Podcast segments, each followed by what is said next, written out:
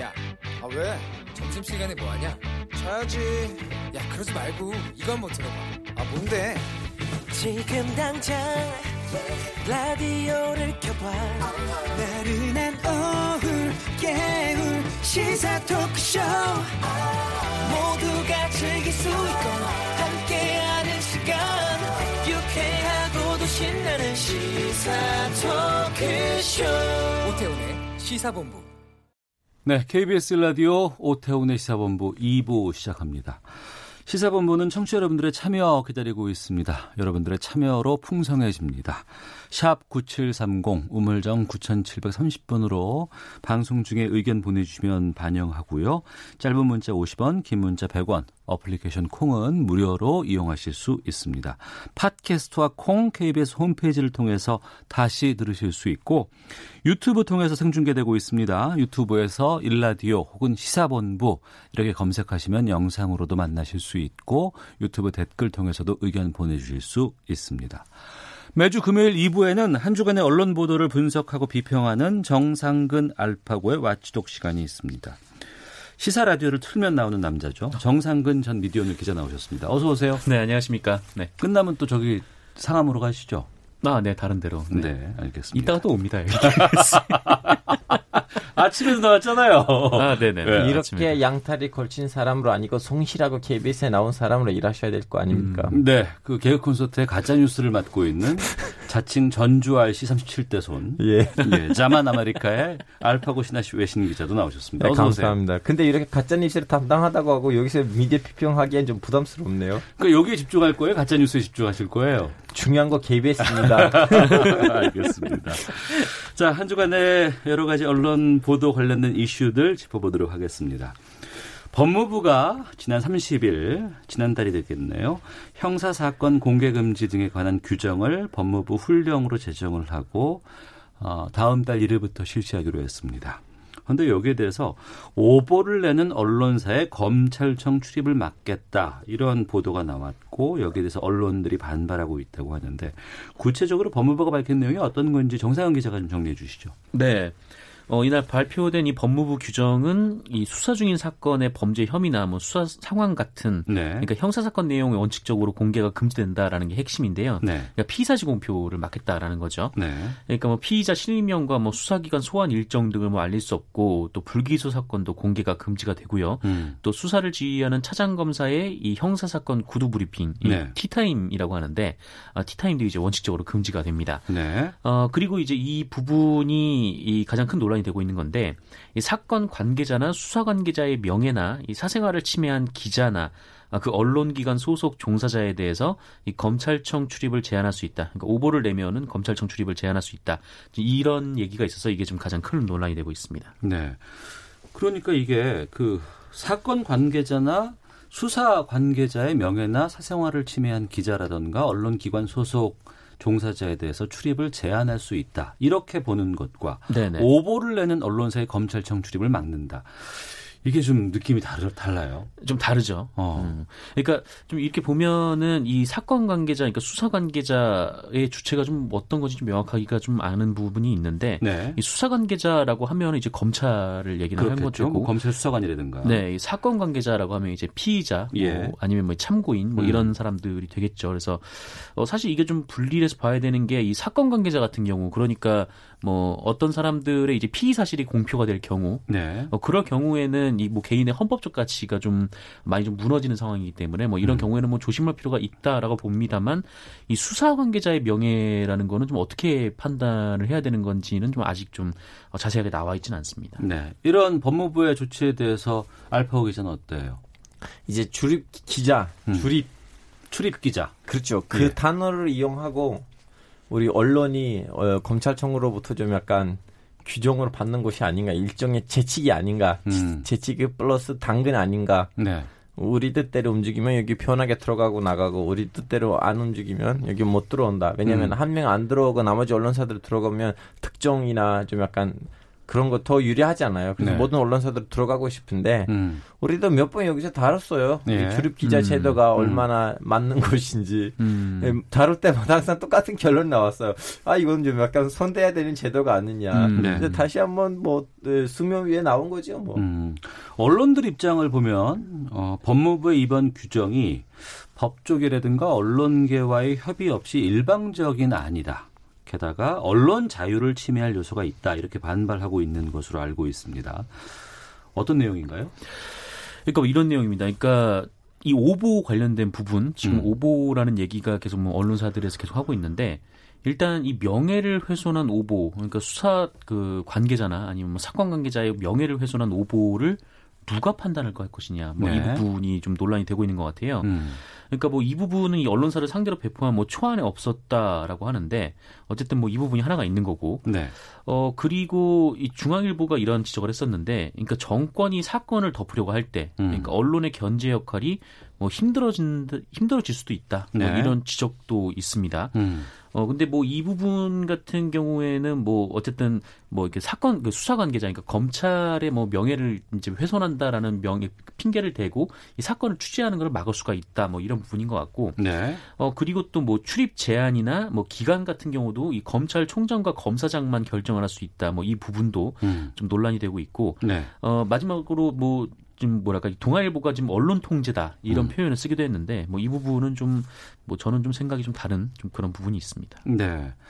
법무부가 그 이후에 어제 오전 11시쯤 출입 기자들에게 문자 메시지를 음. 보냈다고 해요. 출입 제한 조치는 인권을 침해하는 중대한 오보가 명백하게 실제로 존재해야 검토 가능하다 이렇게 밝혔다고 하는데 어, 그러니까 취재 제한이라든가 여기에 대한 비판이 나오니까 이제 이런 답변을 좀 법무부가 내놓은 것 같습니다. 이런 입장들은 어떻게 보시는지? 아, 제 보기에는 너무나 그 갑작스럽게 갑자기 이렇게 강력한 조치를 했는데 음. 결론적으로 언론이 너무나 또 그만큼 강력한 반응을 보여주다 보니까 음. 살짝 한 걸음 뒤쪽으로 좀 대보하는 물러서. 것이 아닌가, 네. 물러선 것이 아닌가라는 음. 생각이 들죠. 예. 앞서 그 기사에서 기자들이 그랬다는 거 아니에요? 그 언론사가. 네.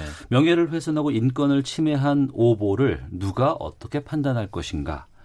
이것도 맞는 얘기지만 그러면은 오보를 그럼 판단하지 말 것도 아니잖아요. 오보가 있으면 거기에 대해서 판단을 해야 되고 잘못을 잡아야 되는 거 아니겠습니까? 근데 선배님, 저는 그 지적도 사실은 음. 저는 이 문제에서 언론의 편이긴 하지만 네. 그럼에도 불구하고 그 지적도 공감 가지는 않아요. 왜냐하면 음. 한국에서 좀 약간 법적 뭔가를 좀 정의를 판단하는 것이 결론적으로 그쪽이 아닙니까? 네. 법조인들이잖아요. 음. 우리 세금으로 음. 어, 검찰이나 아니면 판사 활동을 하신 분들인데 이, 그분들도 지금 판단할 능력이 없다면 그럼 이 나라가 망한 거 아니에요? 그래서 음. 너무 많이 그쪽한테도 얘네들 판단할 리 있겠어 하는 음. 것도 좀 약간 아닌 것 같다고 생각해요. 음. 그러니까 저는 보니까 이거예요. 그러니까 오보라고 판단하는 주체라든가 음. 아니면 오보로 볼 수 있는 근거라든가 오보 의도성 여부가 또 중요하지 않겠습니까? 네. 여기에 대한 판단에 대해서 좀 기준을 좀 정해야 되지 않을까 싶은 생각이 든다는 얘기죠. 이 뭐 판단이 명확한 오보들은 있죠. 그러니까 네. 뭐 이를테면은 뭐 과거에 이제 조선일보가 뭐 현송월 씨가 뭐 총살을 당했다 이런 보도를 냈는데 아. 멀쩡히 서서 내려왔잖아요. 예. 그러니까 이거는 오보라고 누구나 이제 100% 이제 음. 알게 된 내용인 거고. 어. 근데 좀 애매한 부분이 있어요. 그러니까 음, 지금 이제 가장 논란이 되고 있는 그 유시민 그 노무현 재단 이사장이 뭐 윤석열 검찰총장의 발언이라면서 음. 뭐 어떤 주장을 했고 뭐 이것을 이제 그대로 이제 기사로 썼다라고 보면 네. 이 검찰 입장에서는 어 이거 윤석열 검찰총장은 이런 말을 한 적이 없어. 어. 이건 오보야라고 해서 그게 오보가 되냐는 거죠. 그러니까 음. 말씀하신 대로 이 오보를 판단할 수 있는 뭐 그 좀 객관적 증거가 있으면은 뭐 그건 누구나 쉬운데 네네. 네. 그렇지 않은 경우도 있고 근데 음. 검찰의 이런 판단만으로 검찰이 어떤 기자를 출입을 제한을 시킨다면은 이거 네. 자체는 굉장히 좀 문제가 있을 수가 있다. 검찰의 판단만으로 하는 건 문제가 있을 수 있다. 네, 저는 예. 그렇게 생각을 하고 있습니다. 예. 아니 그, 그럴 수도 있긴 하는데요. 음. 결론적으로는 여기서 문제가 뭐냐면 저는 이 아이템으로 봤을 때 제가 음. 개인적으로 생각했던 거 아, 검찰이 이걸 판단하는 것이 맞는가 틀리냐가 아니고 음. 검찰하고 언론 사이에는 주고받은 거래의 대상이 주립 기자이라는 그 명예이잖아요. 그 어, 예, 예, 저는 그 자체가 더 위험하다고 생각해요. 아, 결론 가운데 있는 그 출입처 중심의 취재 관행이라든가 이런 부분들. 그렇죠. 그걸 가지고 지금 거래가 일어나는 건데 어. 이 현상이 얼마나 맞는 것인가. 예. 지금 정부 기관하고 언론인들이 어. 지금 거래 대상이 생긴 거예요. 예, 예. 원래 그런 거 없어야 됐는데 음. 원래 누구나 다 뭐지 출입할 수 있어야 됐는데 네.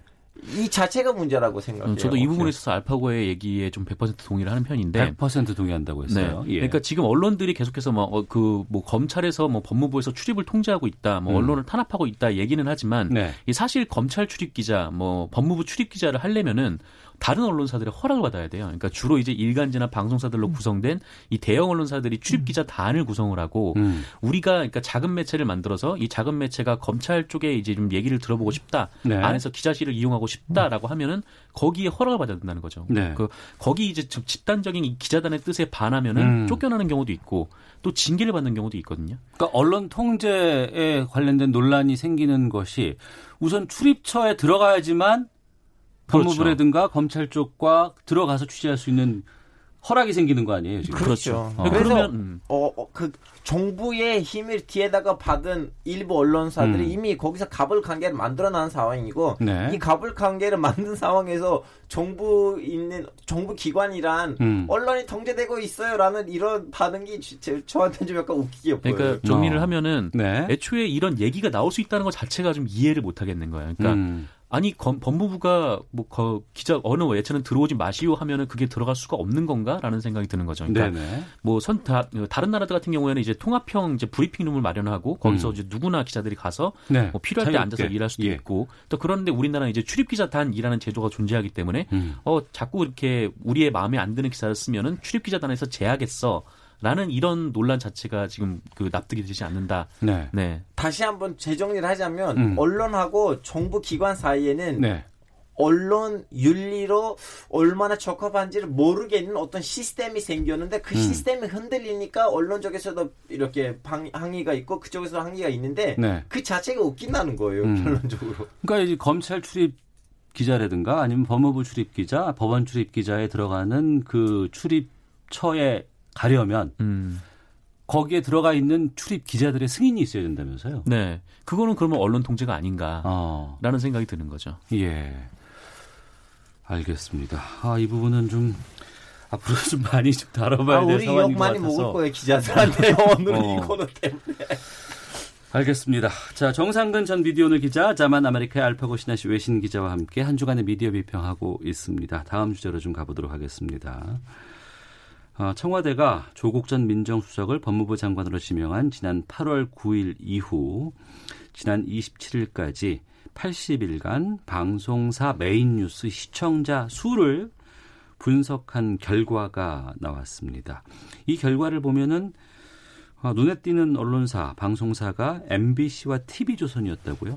네, 이 시청률 조사 기관 닐슨 코리아가 조사를 했는데 네. 이 수도권 전 연령대 기준 이 평일 시청자 수 집계에 따르면 MBC가 7월에 이 41만 1000명에서 8월 39만 7000명으로 좀 주춤했다가 네. 이 9월에 42만 명으로 증가를 한 뒤에 10월에는 어, 48만 5천 명까지 시청자 음. 수가 늘어납니다. 그러니까 네. 7월에 비해서 한 7만여 명 정도 늘어난 수치이고요. 음. 어 근데 주말 시청자 수 집계에서는 MBC 상승세가 더 두드러지는데 네. 이 8월에는 30만 명이었다가 이 10월에는 52만 명까지 음. 좀 눈에 띄게 느는 좀 그런 모습도 보였습니다. 어, 그리고 TV조선도 크게 늘었는데요. 이 TV조선은 7월에 23만 6천 명이었는데 어, 10월에는 37만 4천 명으로 약 한 14만 명 정도가 네, 늘어났습니다. 네. 그러니까 이번 상황에 대해서 MBC와 TV조선을 본 시청자가 급증했다는 거 아니겠습니까? 급증을 했다라는 거죠. 예. 네. 그러면 하락세를 보인 방송사도 있을 것 같은데 KBS와 JTBC였다고요?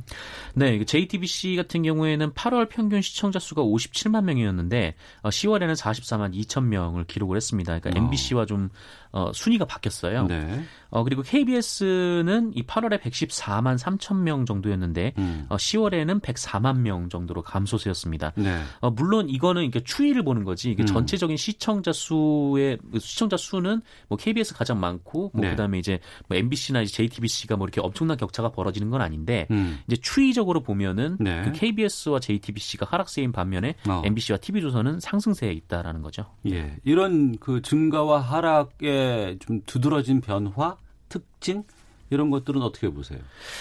음, 뭐 제가 봤을 때는 좀 이 사건이 그러니까 조국 전 장관, 법무부 장관 관련된 사건이 참 여러 면으로 좀 중첩돼 있던 사건인 것 같아요. 그러니까 음.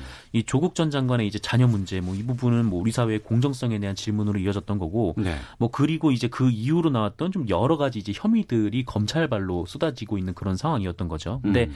좀 이렇게 보는 분들, 그러니까 이런 그 검찰발로부터 쏟아지는 혐의들을 보면서 아 조국 전 장관에 대해서 좀 비판적인 생각을 가지게 되신 분들은 이 검찰 수사를 근거로 그렇게 판단하시는 거기 때문에 네. 이 검찰 수사에 대해서 뭐 딱히 이제 문제를 제기하진 않으세요. 근데 음.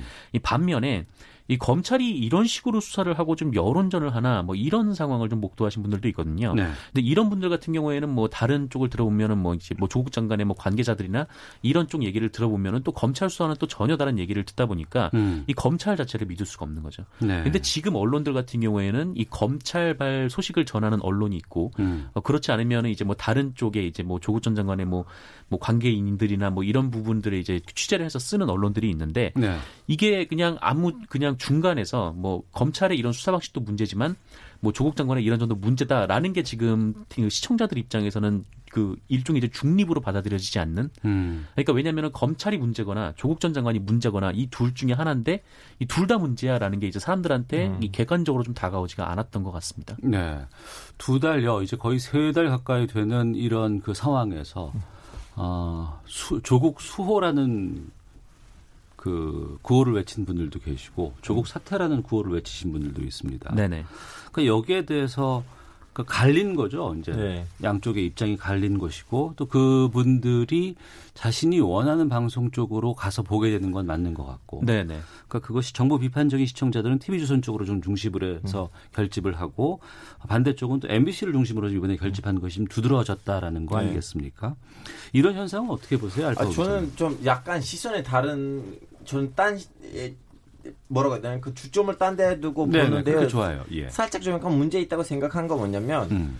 그 선진국에서는 네. 주로 이렇게 좀 약간 지, 지성파들이 음. 예를 들면 KBS 같은 방송국들이 자도 아니고 우도 아니고 진보도 아니고 보수도 아니고 되도록 툴대 문제 있다. 음. 난 툴도 아니야 하고 딱 중심을 잡으려고 하고 네. 오히려 이제 좀 약간 사립 자본으로 생긴 방송국들이 음. 에, 상황에 따라 이렇게 그날에 있는 공영 방송국을 따라갈 수도 있고 네. 아니면 화끈하게 음. 논조를 잡고 갈 네. 수도 있거든요. 예, 예. 제일 좀 대표적인 사례는 미국에 있는 이제 폭스 뉴스하고 CNN 거예요. 음. 하나는 좀 약간 민주당, 하나는 음. 공화당. 네, 네. 지금 여기서는 한국에서 보수를 대표하는 대변하는 방송국이 생겼어요. 이제 음. 압도적으로 TV조선이 이제 그걸 끌고 가요. 네. 근데 지금 진보를 이제 이 마지막 상황에서 조국 사태로부터 좀 진보적이 MBC적으로 간 거 아니에요. 음. 근데 이거는 건강스럽지 않거든요. 왜냐하면 정권이 바뀌거나 네. 무슨 일이 생기면 음. MBC가 또 이렇게 논조가 바꿀 수도 있어요. 음. 그래서 오히려 좀 약간 이제 진보적에 있는 좀 자본가들이라든가 아니면 돈이 많으신 분들이 음. 이렇게 DB조선 같은 음. 종평 하나다 만들고 음. 딱 DB조선이 보수를 대변하듯이 음. 그쪽에서도 진보를 대변하는 대변하는 하나의 정평 정평이 생기면 음. 한국 언론의 그런 이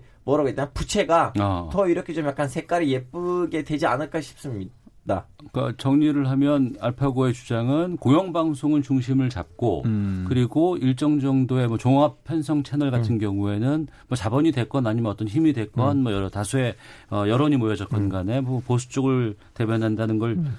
일정 정도를 표방을 음. 하고 또 진보 쪽을 표방한다거나 이런 음. 언론사가 어, 상대적으로 나와줘야 네. 된다는 거예요. 네. 어. 총상훈 기자는요? 음, 좀 비슷한 면도 있고 좀 다른 면도 있는데, 그러니까 네. 아까 좀 말씀드렸듯이 저는 이렇게 좀 시청자분들이 이제 선호하는 채널들이 좀 바뀌게 된, 뭐 물론 이제 뭐 절대적인 다수가 움직인 건 음. 아니겠지만 어쨌든 뭐 추이적으로 그렇게 된 데는 아까 좀 말씀드렸듯이, 그러니까 이 문제가 뭐 검찰 잘못판 이 조국 전 장관 잘못 판 이렇게 사람들이 받아들이지 않기 때문에 네. 벌어난 이뤄진 음. 일이라고 좀 보고 있거든요. 좀 음. 그런 면에서 지금 왜 이런 일이 벌어지느냐고 생각해 보면은 이게 지금도 아직도 뭐 이렇게 뭐 그 정경심 교수가 이제 구속이 되고 또 이렇게 뭐 법정에서 재판이 진행되겠지만 네. 이 재판 과정에서 뭐 밝혀질 수 있을지 없을지 모르겠지만 어쨌든 이 문제는 계속해서 논쟁 중인 사안이란 말이죠. 근데 음, 결정이 난 상황이 아니고 네. 예, 예. 그러니까 뭔가 딱 떨어지게 나온 상황이 아닌데 음. 지금 같은 경우에는 뭐 어떤 뭐 이게 뭐 정경 그 조국 장관 잘못 반 이제 뭐 검찰의 잘못 반 이렇게 하는 뭐 방송사들에게 뭐 어떤 이제 대중들이 흥미를 느끼지 못하고 네. 오히려 또 반 서로가 보기에는 서로 반대쪽에 좀 복무하는 듯한 그런 모습으로 좀 오해를 받을 수가 있는 음. 좀 그런 상황이 좀 도래를 한 것 같아요. 그러니까 네. 뭐랄까 그러니까 어떤 그러니까 언론사들이 뭐 자신들 어, 자기들이 이제 별도의 취재를 통해서 어떤 그 진실을 밝히고 음. 뭐 이렇게 함으로써 뭐 시청자들을 쭉 유입을 할 수 있겠지만 이 지금처럼 뭐 이렇게 검찰발 뉴스 그리고 이제 조국 장관 쪽에 이제 방어 이렇게 국면이 좀 돌아간다면은 네 그 양쪽에 서지 않는 이상은 그 뭐랄까요? 그게 이제 객관적이라고 담보를 할수 없다. 예. 좀 결론이 좀 이상하지만 네. 옛날에는 그러니까 얼, 방송사 방송사로 이제 저희가 좀 집중해서 본다 그러면 방송사가 그렇게 많지 않고 다양하지 않았었어요. 네. 그래서 거기에서 나오는 정보들은 한정돼 있었기 때문에 그것을 보고선 어, 시청자나 청취자가 취사 선택을 했었는데 지금은 시 청취자가 갖고 있는 생각과 의견들을 가지고 어떤 방송사를 선택할지를 결정하는 상황까지 좀 크게 많이 좀 양상이 달라졌거든요. 음. 그러니까 이런 시청자들의 변화에 대해서 언론들이 좀 제대로 발빠르게 대응하지는 못했던 건 아닌가라는 또 그런 고민도 좀 있는 것 같습니다. 네, 뭐 그런 고민들이 있을 수 있죠. 그러니까 이 언론에서는 뭐 그런 경향을 이제 뭐 확진 편향을 위해서 자기가 원하는 이제 정보만 취득한다 뭐 이렇게 비판을 하고 있는데 네. 어, 글쎄 모르겠습니다. 뭐 어떤 좀 뭐랄까 이, 그이 상황이 이제 정리가 되고 음. 어떤 결론이 나오면은 네. 그게 이제 뭐 반대편에 있는 사람들은 그렇게 좀 확진 평양에 대해서 좀 하게 되는 거겠지만 음. 뭐 지난 이제 2014년을 좀 돌이켜 보면은 뭐 그때도 좀 비슷하게 흘러갔던 게 뭐 어떤 언론사는 뭐 이제 실제로 이제 단원국 유가족들을 취재를 하고 실종자 음. 가족들을 취재를 해서 음. 그 소식을 알렸지만 뭐 그것이 또 편향적이었다라고 주장을 했던 사람들이 있는 거잖아요. 네. 그럼 그런 반면에 지금 그, 그 어쨌든 그 언론사의 이제 신뢰도는 좀 올라갔던 건데, 네. 각, 기자, 예. 각 언론사가 자기의 나름대로 캐릭터를 만들려고 하는 건데, 음. 제 얘기는요, 그, 그 캐릭터를 만드는 과정에서 그 지성파 언론사들은 지상파 아, 지상파 예. 언론사들이 그렇게 캐릭터에 의존하지 말고 음. 오히려 딱 우리는 색깔이 없어 예, 예. 이렇게 가야 되고 음. 이제 사립 언론사들은 그 좀 약간 자본가들의 톤으로부터 생긴 언론사들은 확실한 캐릭터를 만들고 가면 음. 그 언론의 좀 약간 분위기야 왜냐하면 이제는 언론사가 하나 두 개 아니고 네. 수십 개 있다 보니까 음. 다양하게 다 있어야 된다는 거예요. 네. 그러면 균형이 맞을 거라고 저는 보거든요. 음. 청취자들의 의견을 좀 소개를 해드리도록 하겠습니다. 앞서 특히 법무부 관련된 그 의견들도 좀 꽤 보내주고 계시는데 6192번님은 법무부의 조치에 대해서 합당한 면이 있다고 봅니다. 저는 오보를 낸 기자들이 책임지는 모습 보고 싶습니다. 그동안 오보를 낸 기자가 책임진 적이 있나요? 무책임하게 아니면 말고식의 기사가 나오는 것 아닙니까? 라는 의견도 있고요. 사하나 구룡님, 법무부의 조치는 부당하다고 생각하지만 오보를 낸 언론은 지면을 최대한 크게 활용해서 대대적으로 사과를 해야 한다고 봅니다. 라는 의견 주셨습니다. 오래간만에 이렇게 치열한 토론을 했는데 왠지 패널 분들의 칭찬 댓글이 나올 줄 알았는데. 아, 중요하지 않습니다. 양분되는 언론사가 아닌 어, 정론으로 사랑받는 언론이 좀 많았으면 좋겠고 또 그런 언론사가 중심을 잡았으면 좋겠다는 생각이 듭니다. 하지만 이제 어, 국민들이나 언론을 이제 수용하는 측면에서는 좀 불만이 좀 많은 것이 현실인 음. 것 같은데 어떻게 해야 될지 뻔한 얘기일 수도 있습니다만 좀 의견 듣고 마치도록 하겠습니다. 알파 기자 먼저. 다양하게 갑시다. 다양하게, 다양하게 가자. 다양성이 음. 중, 해결이다. 음. 그럼 언론사별로 다양해야 되나요? 아니면은 각 언론사가 하나의 캐릭터를 잡고 가고 음. 수많은 논조의 언론사들이 각각 한 시간씩 생기면 좋을 것 같다고 생각해요. 네. 음. 정상훈 기자님. 음, 글쎄요, 뭐, 이렇게, 뭐, 이렇게 스펙트럼별로 쭉 나눠가지고 언론사가 그 역할을 뭐 나눠 갖는 그 부분도 뭐 좋긴 하지만, 근데 음. 저는 어쨌든 뭐 진실을 찾는다라는 언론사의 좀 그런 기본적인 마인드를 가지고 좀 가야 하지 않을까라는 생각이 좀 듭니다. 네. 네. 뭐 아. 캐릭터가 다양한다고 해서 가짜 뉴스를 뿌리자는 얘기 아니었어요. 네, 그럼요. 네. 자, 개 콘서트 가짜 뉴스에서 활약하고 있는 알파고 기자, 아, 그리고 정상근 전 미디어오늘 기자 두 분과 함께했습니다. 알파고 기자는 자만 아메리카에서 활동을 하고 있습니다. 주간 미디어 비평 와치독 여기서 마치도록 하겠습니다. 두 분 말씀 고맙습니다. 네, 네 고맙습니다. 감사합니다. 헤드라인 뉴스입니다.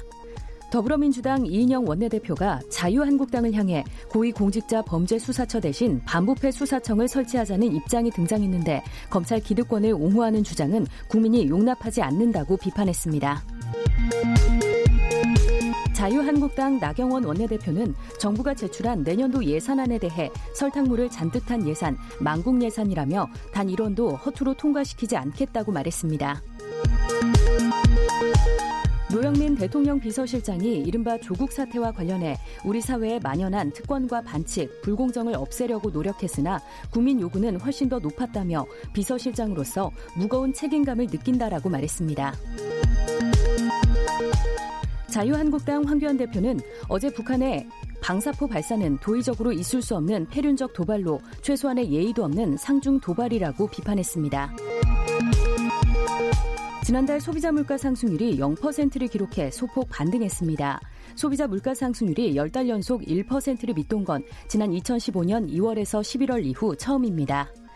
지금까지 라디오 정보센터 조진주였습니다. 이어서 기상청의 최영우 씨입니다. 네, 오늘의 미세먼지와 날씨 정보입니다. 계속해서 미세먼지 농도 상황이 대부분 지역이 좋지 않은데요. 현재 서울과 경기 서쪽 일부만 제외하고 회복이 되지 않았습니다. 지금 서울과 경기 일부 서쪽은 초록색, 보통 상태나 파란색, 좋음 상태를 조금 회복했는데요. 그 밖의 지역으로는 역시 나쁘거나 매우 나쁨 상태로 노랗거나 빨간색을 드러내고 있습니다. 따라서 충청과 남부 곳곳에는 미세먼지 주의보와 초미세먼지 주의보 주의보 내려진 곳이 많고요. 계속해서 오늘 종일 나쁠 수 있기 때문에 바깥 활동하시는 분들은 각별히 미세먼지 전용 마스크 착용이 필수가 되겠습니다. 내일은 광주, 전북 등 일부 남서부 지역은 대기 정체로 인해서 나쁨 예보가 우선 나와 있고요. 다른 지역은 점차 오늘 낮부터 청정한 북풍 기류 영향을 받아서 어제부터 이어진 황사나 국의 미세먼지가 점차 내일은 회수되겠습니다. 오늘 하늘은 맑은 편이고요. 내일도 모레도 대체로 막다가 가끔 구름이 끼는 정도가 되겠습니다. 오늘 서울의 낮 최고 기온이 10 20도 정도고요. 전국적으로는 18도에서 24도로 여전히 평년을 4, 5도가량 웃도는 낮 기온으로 낮 동안 활동에는 무난하겠고요. 토요일과 일요일 이번 주말 휴일 내내 기온은 종일 평년보다 높을 것으로 예상하고 있습니다. 일요일에는 제주 월요일쯤 제주 쪽으로 잠깐 비 소식이 들어 있고요. 그 밖의 날들은 당분간 큰 비 소식이 없는 상태입니다. 현재 서울 기온은 19.3도까지 올랐습니다. KBS 날씨 정보였고요. 계속해서 이 시각 교통 상황은 KBS 교통정보센터 윤여은 씨가 정리해 드립니다. 네, 도로에서는 돌발 상황이 이어지고 있습니다. 강변북로 구리 쪽 성산대교와 양화대교 사이 3차로에서 사고를 처리하고 있어서 일대 정체고요. 내부순환도로 성산 쪽은 마장과 월곡 사이 3차로에 고장난 사고가 생겨 주의가 필요해 보입니다. 고속도로 중에서는 호남선 지선 논산 쪽입니다. 유성 진입로 1차로와 갓길에 고장난 화물차가 있고요. 남해고속도로 부산 쪽 창원 2터널에 있던 사고는 처리가 됐지만 아직 창원 창원 1터널부터 8km 구간에서 밀립니다. 중부내륙고속도로는 작업 여파로 양평 쪽 충주분기점, 창원 쪽 문경세제에서 각각 4km씩 정체입니다. 경부고속도로 서울 쪽은 기흥에서 수원과 양재에서 반포까지 정체고요. 부산 쪽 한남에서 서초와 서울요금소에서 밀립니다. KBS 교통정보센터였습니다. 오태훈의 시사본부는 여러분의 소중한 의견을 기다립니다. 짧은 문자 50원, 긴 문자 100원의 정보 이용료가 되는 샵 9730, 우물정 9730번으로 문자 보내주십시오. KBS 라디오 앱 콩은 무료입니다. KBS 라디오 오태훈의 시사본부. 지금 여러분은 대한민국 라디오 유일의 점심 시사 프로그램을 듣고 계십니다. 네, 오태훈의 시사본부 금요 초대석 시간입니다. 금요 초대석은 보통 문화, 예술, 시사, 뭐 다방면에 왕성한 활동을 하고 있는 분들 모셔서 그분들의 생각과 의견을 듣고 청취자와 함께하는 코너입니다. 저희가 주로 이제 문화 예술 쪽을 많이 모시곤 했습니다만 그럼에도 불구하고 특히 탐사 보도, 뭔가 의미 있는 칼럼들 이런 쪽에도 관심을 좀 쏟고 있는데요. 빈집은 지금 이 순간 도시가 직면한 가장 큰 어려움이며 앞으로 다가올 더 큰 위협의 경고다. 넉 달에 걸쳐서 시사인이라는 매체가 전국의 빈집을 찾아다니고 일본, 미국, 독일과 같이 해외 사례까지 함께 취재를 해서 보도를 한 특집 기획이 있습니다. 빈집의 경고라는 아, 보도인데요. 이 보도가 지금 큰 반향을 일으키고 있다고 해서 금요초대석에서 모셨습니다. 빈집의 경고를 직접 취재하고 보도한 시사인의 장일호 기자와 함께합니다. 어서 오세요. 네, 안녕하세요. 예. 좀처럼 이렇게 방송에 잘 안 나오시는데 나오셔서 감사드리고. 네, 불러주셔서 감사합니다. 예. 네. 보도 나가고 나서 반응이 좀 있죠. 네, 있죠. 아무래도 이게 부동산 문제다 보니까 음. 반응이 좀 있었는데요. 네. 그러니까 말씀하신 대로 저희가 이제 지면상으로는 36쪽 정도 나갔고, 음. 그다음에 웹페이지 별도로 제작한 게 2만 4천 자 정도 굉장히 긴 기사인데 4개월 취재하다 보니까 좀 분량이 길어졌는데 네. 이거를 또 단숨에 또 되게 흥미진진하게 읽어주셨다 그래가지고 좀 감사드렸고요. 음. 근데 이게 잘 아시겠지만 서울이나 수도권에서는 빈집이라고 하는 걸 보기가 굉장히 어렵잖아요. 예. 네. 주변에 보면 뭐 아파트나 어디나 그쵸. 보이는 집은 엄청나게 많은데 그 중에 음. 내 집은 없는 거예요. 맞아요. 그 어려움들은 항상 느꼈어요. 궁금증은 있었어요. 그래서 저희의 문제 의식도 사실 거기서 출발한 건데 어쨌든 예. 요번에 이제 내놓 어, 기사 내놓으면서 음. 이제 지면상으로는 좀 구현하기 어려웠는데 웹페이지에서는 지도를 클릭하면 내가 사는 지역은 빈집이 얼마나 될까를 좀 알아볼 수 있게 시각화했던 게 조금 좀 많은 관심을 받았었습니다. 네. 네. 음. 구체적으로 좀 살펴보고 네. 또 이면도 좀 짚어보도록 하겠습니다. 먼저 우리나라에 빈집이 많아요. 얼마나 됩니까? 빈집이 저희가 2017년 통계청 이제 사전조사 과정에서 좀 준비를 해보니까 빈집이 네. 119만 음. 9,306가구 그러니까 음. 이제 120만 가구고요. 네. 따지면 이제 100가구 중 7가구가 빈집인 셈입니다. 음. 그러니까 이제 전체 가구 수 대비해서 빈집을 의미하는 이제 공, 비율을 공가율이라고 하는데요. 네. 그게 지금 한국 같은 경우 7.18로 나오는데 음. 이게 그냥 7.18%라고 하면 어 그렇게 높은 건 아니지 않아? 라고 그러네요. 생각할 수 네. 있잖아요. 네. 근데 이게 주택 시장에서 적정 공가율이라고 부르는 게 3에서 5% 정도거든요. 그러니까 적정 공가율. 네, 그러니까 이제 어 일종의 이제 유동성, 주택 유동성을 아. 위해서라도 집이 다 꽉 차 있을 필요 아, 없이 공가의 네, 비율 아, 네, 예, 어느 예. 정도 조금 집이 비어 3에서 5% 정도는 비어 있는 게 맞다라고 하는 게 있는데 근데 이게 어쨌든 그것보다도 한 두 배 정도가 음. 높은 거고 음. 근데 이게 따져 보면 그냥 평균인 건 거죠 전국 평균 그러니까 네. 서울이랑 수도권 문제 랑 더 심각한 지방을 합쳐서 평균을 내니까 이제 7%였던 건 거죠. 음. 그러면 음. 먼저 그럴 수 있다고 보더라도 이걸 왜 취재의 대상으로 삼았을까? 네. 참 궁금했거든요. 그러니까 뭐 집값에 음. 대해서는 많은 분들이 관심을 맞아요. 갖고 음. 있고 음. 뭐 아파트가 어디에 들어선데더라, 뭐 맞아요. 뭐 신도시를 개발한데더라 이런 해야 된다.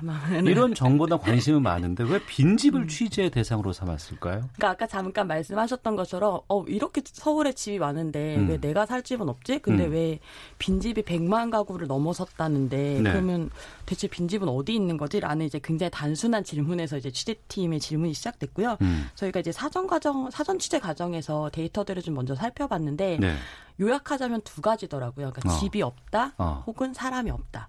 그러니까 이제 아. 말씀하신 대로 서울과 수도권에서는 실거주자를 위한 주택이 굉장히 부족하고 사람이 많다 보니까 그야말로 집이 네. 없는 거고요. 네, 집이 없는 거고 예. 지역으로 갈수록 사람이 없어서 어. 집이 비어 있는 건 거죠. 근데 예. 이게 아무래도 이제 언론들도 그렇고 굉장히 서울 중심으로 이야기 되다 보니까 부동산 음. 문제라고 하는 게 집값 위주로만 보도되는 게 좀 있었던 것 같고 음. 거기에 좀 문제의식을 느껴서 살펴봤더니 이제 전국 전국의 88%가 사실은 지방인데 네. 거기선 빈집 문제가 굉장히 심각하다는 걸 이제 알게 된 거죠. 일단은 데이터상으로. 예. 음, 지방에 대한 빈집 문제가 심각하다는 네. 것이 확인이 됐고 그 빈집 비율이 거의 20% 육박하는 곳도 있다면서요? 그렇죠. 아까 제가 말씀드린 대로 평균 7.18%인데 예. 20%라고 하면 진짜 10곳 중에 2곳 정도인 거잖아요. 동네. 그건 상당히 심각한 거 아닌가요? 굉장히 심각합니다. 이제 예. 이게 그 대표적으로 전남 나주 공가율이 이제 20% 정도였는데요. 네. 여기서도 나주 지역을 더 쪼개 보면 이제 음. 이창동 같은 경우는 26%, 그다음에 네. 뭐 영산동 같은 경우는 거의 20% 가까웠는데 음. 이게 왜 전 세계적으로 빈집 문제가 되게 심각하다라고 알려진 데가 일본인데 예. 일본의 예. 평균 공가율이 13.5%거든요. 아, 일본의 평균 공가율이 네. 13.5%. 이거를 일단은 뛰어넘는 수준이기도 하고 어. 이게 이제 군단위 소도시로만 봐도 음. 그러니까 뭐 강원 평창군만 해도 23%, 그다음에 경북 청도군만 해도 20%. 근데 그리고 또 이제 군단위 소도시뿐만이 아니라 지역 거점 도시라고 할 만한 이제 시단위 전남 네. 강양시 같은 경우가 16%, 뭐 경북 영천시가 14%. 음. 제가 좀 약간 대표적으로 좀 뽑아본 거고 이 데이터는. 네. 근데 이게 사실은 이것보다도 더 놀랐던 거는 이른바 혁신 도시라고 해서. 그러니까 나주 같은 경우에 나주 혁신 도시가 있어요. 존재를 하고요. 있어요. 그리고 거기에 네. 이제 그 공기업들이 꽤, 꽤 대규모로 내려가 있거든요. 음. 근데 나주 같은 경우도 그 혁신 도시가 들어가 있는 빛가람동도 23% 음. 이상 공가율이 있었어요. 그러니까 어. 이게 거의 특히 김천 혁신도시가 좀 심각했는데 음. 여기는 거의 전국 최고 수준인 게 거의 29.36%. 김천이요? 네, 김천. 김천도 혁신도시 아닌가요? 맞아요. 김천 혁신도시, 나주 혁신도시가 어. 그 혁신도시 안에 있는 빈집 비율도 이렇게 20% 이상 높았어요. 보통 이제 혁신도시를 만들면 예. 주변에서 음. 사람들이 더 조, 좋은 주거 환경 때문에 이제 오히려 옛날 구도심 집들이 비고 네. 혁신도시가 이제 그쪽에서 옮겨온 분들로 이렇게 세워지는데 그렇죠. 거기에 또 기업들이 존재를 하니까 일자리도 좀 더 많이 있을 거라고 음. 생각이 되니까. 근데 이제 김천이나 나주 같은 경우는 빈집 비율이 혁신도시임에도 불구하고 굉장히 높았었습니다. 예. 네. 우리가 이렇게 수치로 얘기를 하면 뭐 그런가 보다 할수 있는 것 맞아요. 같은데 현장도 내려가 보셨어요? 네, 맞아요. 네. 아, 빈집 비율이 만약에 20%가 넘는 음. 곳의 현장의 분위기는 어떻던가요? 폐허죠. 네. 정말로 그러니까 저도 폐허라고 말하는 수준이 어느 정도인 거예요? 그러니까 저도 네. 이게 눈으로 보기 전까지는 그러니까 음. 빈집이 많구나 음. 이 정도로 생각했었었는데 네. 직접 가서 보니까 이제 아마 저희 지면 보신 분들이 이제 사진이나 이런 걸 좀 보셔서 음. 이렇게 좀 체감하시는 것도 있을 텐데 현장에서 보면 약간 박물관 같아요. 그러니까 시간이 어. 한 2000년대 초반 정도에 머물러 있는 그러니까 이른바 뭐 젊음의 거리라고는 하는데 음. 젊음의 거리마다 이제 뭐 한 집 건너 한 집 상가가 다 비어 한 집 건너 한 집 상가가 비고 뭐 네. 사람이 일단 없고 음. 그 예식장이나 이런 데들은 다 문을 닫아서 이제 뭐 아. 이게 앞에 나무 침묵 같은 걸로 이제 못을 박아두고 예. 이런 상황인 거죠. 그리고 이제 주택가로 가도 어. 뭐 일단은 쓰레기 문제가 가장 좀 심각했던 것 같은데 이제 예. 정말 어, 상상할 수 있는 모든 쓰레기가 일단 그 집 앞마당에 있고 이제 어. 문이 잠겨 있거나 뭐 이런 경우도 있었는데 뭐 고지서 같은 거 보면 일단은 딱 눈에 띄는 게 예. 뭐 전기세, 수도세 사용량이 일단 전혀 없, 없는 집들 이런 음. 집들이 좀 꽤 있었습니다. 네. 방치된 거죠 사실상. 그 서부 영화 같은 거 보면요. 그 황폐화된 도시를 누군가가 딱 가면 거기에 바람이 확 불고 모래 먼지가 음. 막 나는 듯한 느낌. 그리고 주변에 이제 삐거덕 삐거덕 소리는 그런 문 맞아요. 그런 느낌이 나요, 정말. 정말 그래요. 그러니까 정말 무서웠어요. 약간 어. 밤에 좀 어스름지면 예. 일단은 도시 자체가 음. 뭐 서울은 워낙 또 불빛이 많은데 있다가 내려가서 그런 걸 수도 있는데 좀 심각하긴 정말 심각하다. 그러니까 몸으로 느꼈던 게 또 달랐던 것 같아요. 되게 공포심이 좀 있었어요. 이게 단순히 그 지역이 무섭다 이거보다 네. 이렇게까지 지역 에 활기가 없어도 괜찮을까? 음. 여기 사시는 분들은 괜찮을까라는 생각이 좀 드는 건 거죠. 근데 그쪽에 거주하고 계시는 분, 또 나주나 뭐 김천이나 다른 곳도 많이 있습니다. 평창, 네. 광양, 뭐 청도, 영천. 이런 쪽에 계시는 분들은 또 방송 들으면서 어 우리는 그 정도 아닌데라고 네. 하실 수도 생각하실 분들도 계시지 않을까 싶기도 한데. 근데 일단은 이제 전반적으로 이런 지역이 좀 고령화가 진행되는 아. 좀 지역이기도 하고요. 예. 일종의 이제 뭐 뒤쪽에 좀 이게 이야기할 시간이 있으면 음. 이야기하겠습니다만 기반 시설이라고 하는 것들이 없다 보니까 일단 젊은 친구 그런 환경에서 젊은 친구들이 이제 지방에서 살질 않는 거죠. 그래서 네. 그러니까 이제 좀 지역 자체가 좀 조용하고 어. 그러니까 그런 공동화되는 그런 게 있어요. 이 부분일 네. 거예요. 음. 어, 낙후돼 있다는 것과 음. 비어 있다는 건 좀 차이가 큰 것 같습니다. 네네네. 음. 그러니까 이런 음. 그 생기게 된 빈집이 생기게 된 원인 같은 것들을 좀 알려주세요. 좀 집중적으로. 일단은 이제 뭐 공급 과잉 아까 잠깐 이제 혁신도시 이야기하면서 말씀드렸던 것처럼 음. 새로 이제 아파트가 지어지면 지역에서 인구가 아무래도 서울에 비해서 적기 때문에 네. 일단은 좀 미분양이 나거든요. 어. 또 가격을 좀 처음에 지으면 좀 높게 부르잖아요. 그렇죠. 그래서 이제 미분양이 나는데 이거는 좀 어느 정도 좀 가격 조정을 거치면 음. 해결이 됩니다. 이거 네. 풍선 효과라고 해가지고 음. 어쨌든 어쨌든 그 지역 주민들이 어 어쨌든 어 누구나 좀 더 좋은 집에 그렇죠. 살고 싶어 하잖아요. 예, 예. 그래서 좋은 주거 환경으로 음. 옮기고 싶어 하죠. 가격이 어느 정도 조정이 되면 이제 어. 그런 이제 신규 아파트를 이제 옮겨가는 거죠. 근데 음. 그때 이제 결국 오래된 주거 환경이 좀 남는 거고요. 음. 이때 이제 그런 구도심이 어떤 그 지역의 최후의 빈집처럼 음. 이렇게 좀 남아 있는 게 있고 네. 그다음에 이제 아까 말씀드린 혁신 도시 같은 경우도 주변 인구를 좀 빨아들이는 효과가 있고 그다음에 이게 좀 핵심인데 결국은 사람이 없다는 거 인구 음. 문제가 좀 심각합니다. 이제 네. 주택 수요라고 하는 것도 결국은 인구 문제랑 이렇게 또 연결이 되는 건데 지방으로 갈수록 이제 젊은 인구 자체가 좀 없고요. 음. 그다음에 이게 어쨌든 주택 수요를 더 이상 이제 지탱하지 못하는 거죠. 젊은 네. 사람이 없기 때문에. 그러니까 어. 빈집이 그러면 굉장히 빠르게 좀 생기는 것 같더라고요. 그래서 예. 근데 이게 정책상으로 도시 계획은 계속 뭔가 성장, 성장, 성장 하는 음. 뭐 건설, 건설, 건설 이렇게 가는데 네. 이게 사람이 없는 거죠. 근데 뭐 아. 요즘은 이제 출생률 0%라고도 하는데 예, 예. 그러니까 자연적으로 인구가 증가할 거라는 기대는 사실상 접어야 되는데 음. 이제 그 사실을 이제 받아들이지 못하고 있는 시장 아. 일단 하나 있는 거고. 예. 근데 이게 외부로부터 유입을 어떻게 만드느냐라고 했을 때 사실은 이제 1인 가구들, 음. 특히 이제 젊은 20대, 20세에서 34세 1인 가구들을 어떻게 지역으로 내려올 수 있는 유인책을 만드느냐가 굉장히 중요한데 네. 사실상 이, 이 도시계획 정책에서 이 부분이 빠져 있다시피 합니다. 그러다 아. 보니까 이제 뭐 아까 잠깐 뭐 낙후나 비어 있다라는 거 지방 문제를 잠깐 말씀드렸습니다만 네. 젊은 사람들이 비어 있다거나 비어 있는 지역이라고 해서 우리가 집값이 싸다고 해서 내려갈 요인이 별로 없는 거죠. 그러니까 어. 그냥 서울에서 차라리 좀 더 비싼 예, 예. 황, 비, 월세가 비싸더라도 서울에 머물지 굳이 어. 지역으로 내려가서 뭔가를 도모하기 어려운 상황이 되는 예. 그런 유인책이 전혀 없는 게 또 빈집을 만들고 있는 원인 중에 하나인 거고요. 예. 그다음에 뭐 아마 대표적이겠습니다만 이제 거제나 군산 같이 음. 산업 단지가 좀 대규모 일자리가 좀 사라지는 위기 상황에서 거제 조선소가 문제가 있었고 네, 또 군산은 자동차가 자동차에서 또, 예, 이제 예. 이런 경우는 거의 30% 가까이 조선소가 아, 있던 동네는 거의 10가구 중에 7, 그러니까 3가구 정도가 비어 있는 집들이었었는데요. 어. 제가 군산에서 좀 놀랐던 게그 예. 그 군산의 미성동이 이제 그 지, 군산 GM 공장이 있었던 그 동네인데 네. 여기 이제 일종의 배후 단지 공장의 배후 단지 같은데 여기가 13평짜리 아파트가 음. 전세가가 아니라 매매가가 2,500만 원 정도더라고요. 아, 13평 아파트의 네. 매매가가 2,500만 네. 원. 서울에서는 월세도 구하기 되게 어려운 보증금인데 어. 그러니까 이게 이런 정도로 집이 너무 많이 비어 있다는 게 좀 문제인 건 거죠. 예. 1358님께서 의미 있는 취재를 하셨네요. 직접 지면으로 기사 보고 싶습니다. 어느 언론사라고 하셨네요. 시사인이고요. 지면으로 만나려면 어떻게 해야 되죠?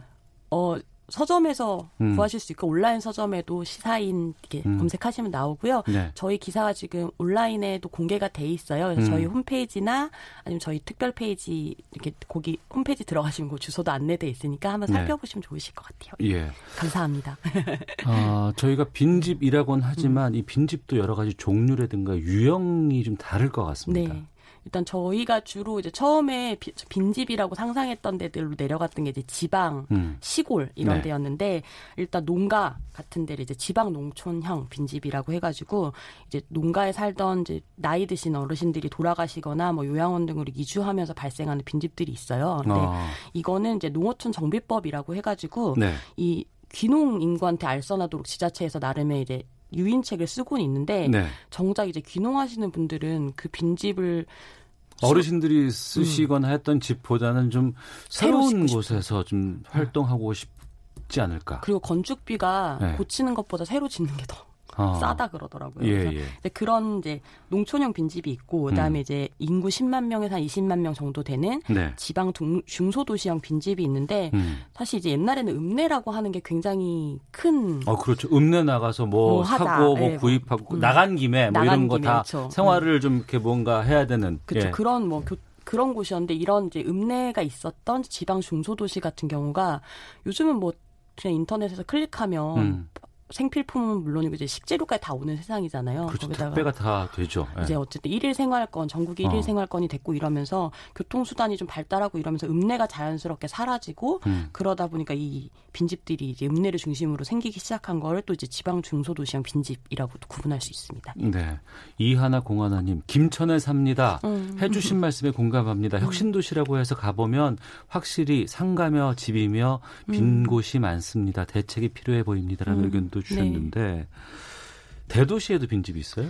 이게 이건 대표적으로 이제 재개발 문제랑 좀 연관이 있는데 재개발 문제. 네, 그러니까 예. 이제 뭐 뉴타운 같은 거 만든다라고 해서 아, 예, 예. 굉장히 한때 여러 군데 지정을 했었잖아요, 음. 동시다발적으로. 근데 이것이 좀 해제가 돼 면서 이제 정책이 바뀌고 이러면서 해제가 되면서 좀 생기는 건데 한때 너도 나도 재개발 하겠다고 우리 빨리 예, 집값 해야 된다고 네. 예, 했었어요. 네. 네, 이제 이게 대표적으로 이제 인천 미추홀구 같은 경우가 숭이동 일대, 뭐 음. 주안동 일대 여기가 2006년에 재개발이 지정됐었는데 네. 2012년에 해제가 됩니다. 근데 음. 이제 이게 재개발이 된다라고 하는 정보가 생기면 네. 이제 뭔가 투자하겠다는 이제 외부에서 오는 사람들이 많이 생기잖아요. 음. 그래서 이제 근데 이게 재개발이 해제되니까 그냥 집을 버려두는 건 거죠. 어차피 어. 이제 자, 산 가치 믿고 샀던 건데 뭐 언젠가 되지 않겠어? 라는 음. 이제 기대 심리 때문에 그냥 버려두는 경우가 있고 네. 이건 뭐 부산이나 서울도 마찬가지라서 그러니까 이제 재개발이 이제 무산되면 되는 지역에서 대도시에는 주로 발생하죠. 그러니까 음. 어, 뭐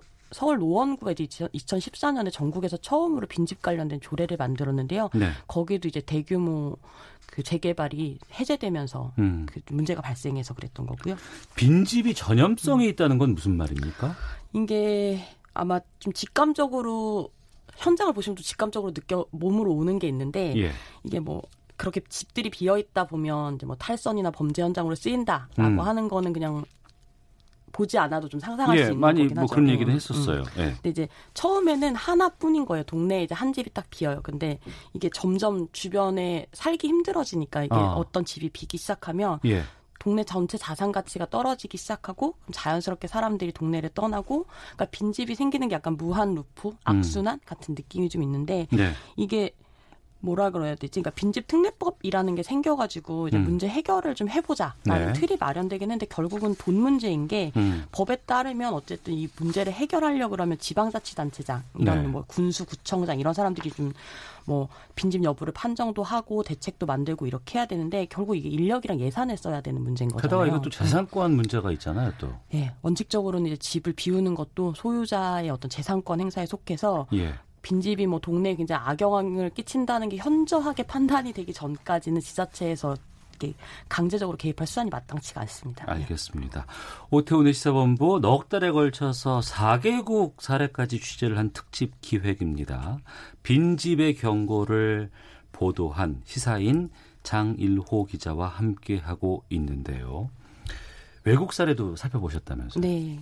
저희가 이제 아까 말씀하신 대로 일본, 미국, 네. 독일 이렇게 다녀왔습니다. 그쪽은 어때요? 이제 한국보다 조금 먼저 경험한 나라들을 좀 보자라는 판단으로 저희가 갔던 건데 음. 특히 일본 같은 경우는 이제 저출생 고령화 문제가 굉장히 일본 문제는 네, 많이 우리 접했었어요. 많이 예. 있다 해서 거기는 조금 어떻게 해결하고 있는지에 대한 사례들을 좀 중점적으로 봤고요. 네. 미국 같은 경우 이제 한국의 거제나 군산과 대비해서 산업 도시들 그러니까 음. 일종의 러스트벨트들이 좀 어떻게 빈집 문제를 대응하고 있는지 이거를 좀 보기 위해서 갔었고 네. 독일 독일은 조금 좀 먼 미래긴 하지만 통일이 됐을 경우에 음. 빈집 문제를 어떻게 할 것인가 이를테면 아, 예, 예, 예. 독일 같은 경우도 동독 구동독 문제라든가 네, 구동독이 그 통일이 되고 나서 빈집 문제가 굉장히 심각했었거든요. 그래서 어. 이제 거기 같은 경우는 일종의 미래 케이스 스터디 차원에서 저희가 좀 다녀왔었었죠. 그럼 그쪽에서는 이 빈집 문제를 어떻게 해결하려는 의지가 있고 또 해결의 가능성이 보여요?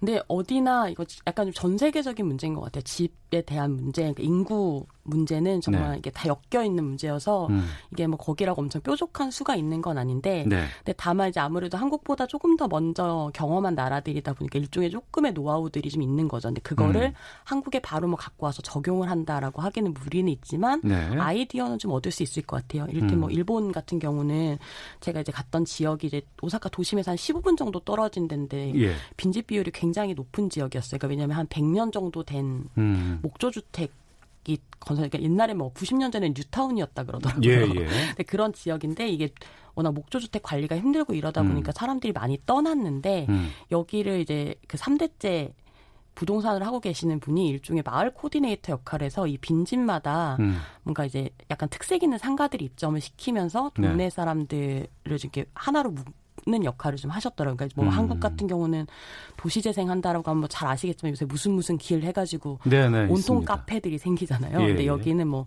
같은 골목 안에는 같은 업종이 이제 겹치지 음. 않게 한다라는 식으로 동네를 조금 특색 있게 만드는 걸 하는데 음. 전 이분 말 중에 되게 인상적이었던 것 중에 하나가 관광객이 오는 걸 바라지 않는다 그러더라고요. 왜요? 왜냐하면 동네 사람들이 잘 사는 잘 살고 주변에서 사람이 와야지 멀리서 아, 오면 예, 예. 동네가 망가진다는 거. 대표적으로 우리가 잘 알고 있는 게 젠트리피케이션이잖아요. 네, 네 그러니까 네, 네. 그런 걸 경험하지 않고 어. 동네 자체의 분위기를 좋게 하는 게 중요하지. 음. 그래서 이 빈집을 없애는 걸 중점적으로 하면서 동네 사람들의 삶의 질을 높이는 게 자기 목표다 이렇게 말씀하시더라고요. 근데 그 네. 말이 저는 인상적이었던 게 우리는 왜 다 외부에서 뭔가 음. 사람 들께 뭐, 뭐 지역 도시들 보면 뭐 되게 맛집거리라든가 이런 거 음. 조성해가지고 만약 과거를 예, 재현하는 뭐 이런 어. 시설물을 만든다거나 이런 식으로 해서 사람들을 끌어들이는 것만 생각하는데 그게 아니라 그 마을 안에서 어떻게 음. 이 분위기를 만들고 이 마을로 주변에서 사람들이 오게 할 건가 이걸 중점적으로 한다는 게 좀 포인트가 달랐던 점이 재밌었던 것 같아요. 네, 정군수님께서 음. 군산도 빈집 문제 심각합니다. 특히 음. 여기는 아파트 미분양이 넘쳐납니다. 맞아요, 맞아요. 음. 7985님 시사인 이번에 정기구독 신청하려고 합니다. 홈페이지 들어가서 빈집의 경고 기사도 찾아봐야겠네요. 감사합니다. 의견도 주셨는데 어, 여러 가지 말씀을 좀 나눠봤습니다만 해외 사례를 보도한 기사를 보면 그 최근에 우리도 한동안 작년부터 좀 그런 얘기에 대해 집중적으로 음. 고민을 했었는데 이 도시 재생의 핵심 음. 이런 게 이제 해당 지역 주민들의 참여 이제 음. 이런 부분들 다시 좀 음. 나오고 있고 맞아요. 네. 그 안에서 해결을 해야 하는 것이 중요하다라고 맞아요. 하는데 음.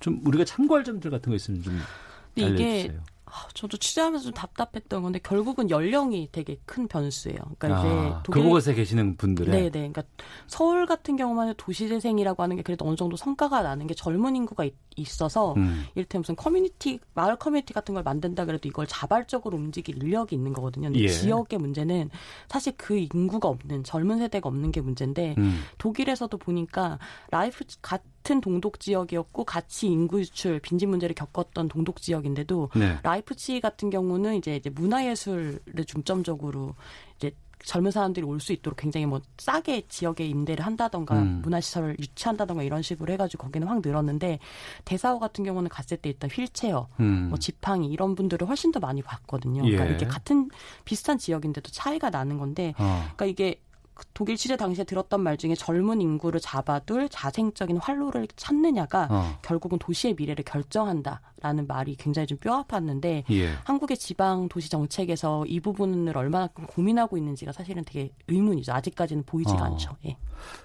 반드시 이건 짚어야 되고 풀어야 될 음. 숙제가 됐습니다만 네. 이 숙제를 어떻게 음. 푸느냐에 따라서는 입장들이 다 다른 것 같아요. 논쟁이 많다면서요. 네, 굉장히 달라요. 그러니까 이게 아예 서울 집중론을 주장하시는 분들이 있고 어. 아니 수도권 대항축을 만들어야 된다라는 분들이 있는데 음. 이제 우선은 이제 뭐 서울 집중론은 아마 많이 들어보셨을 거예요. 어쨌든 서울이 기회나 자원이나 이런 것들이 많으니까 네. 그냥 아예 서울의 좀 밀도를 높이자. 뭐 단순한 아주 단순하게 말하자면 그 공공임대 중심으로 서울에 뭐 높은 건물을 더 세워서 음. 사람 들을 그냥 아예 그냥 서울에서 다 뭐든지 할 수 있게 하자. 그럼 지역은 버려요?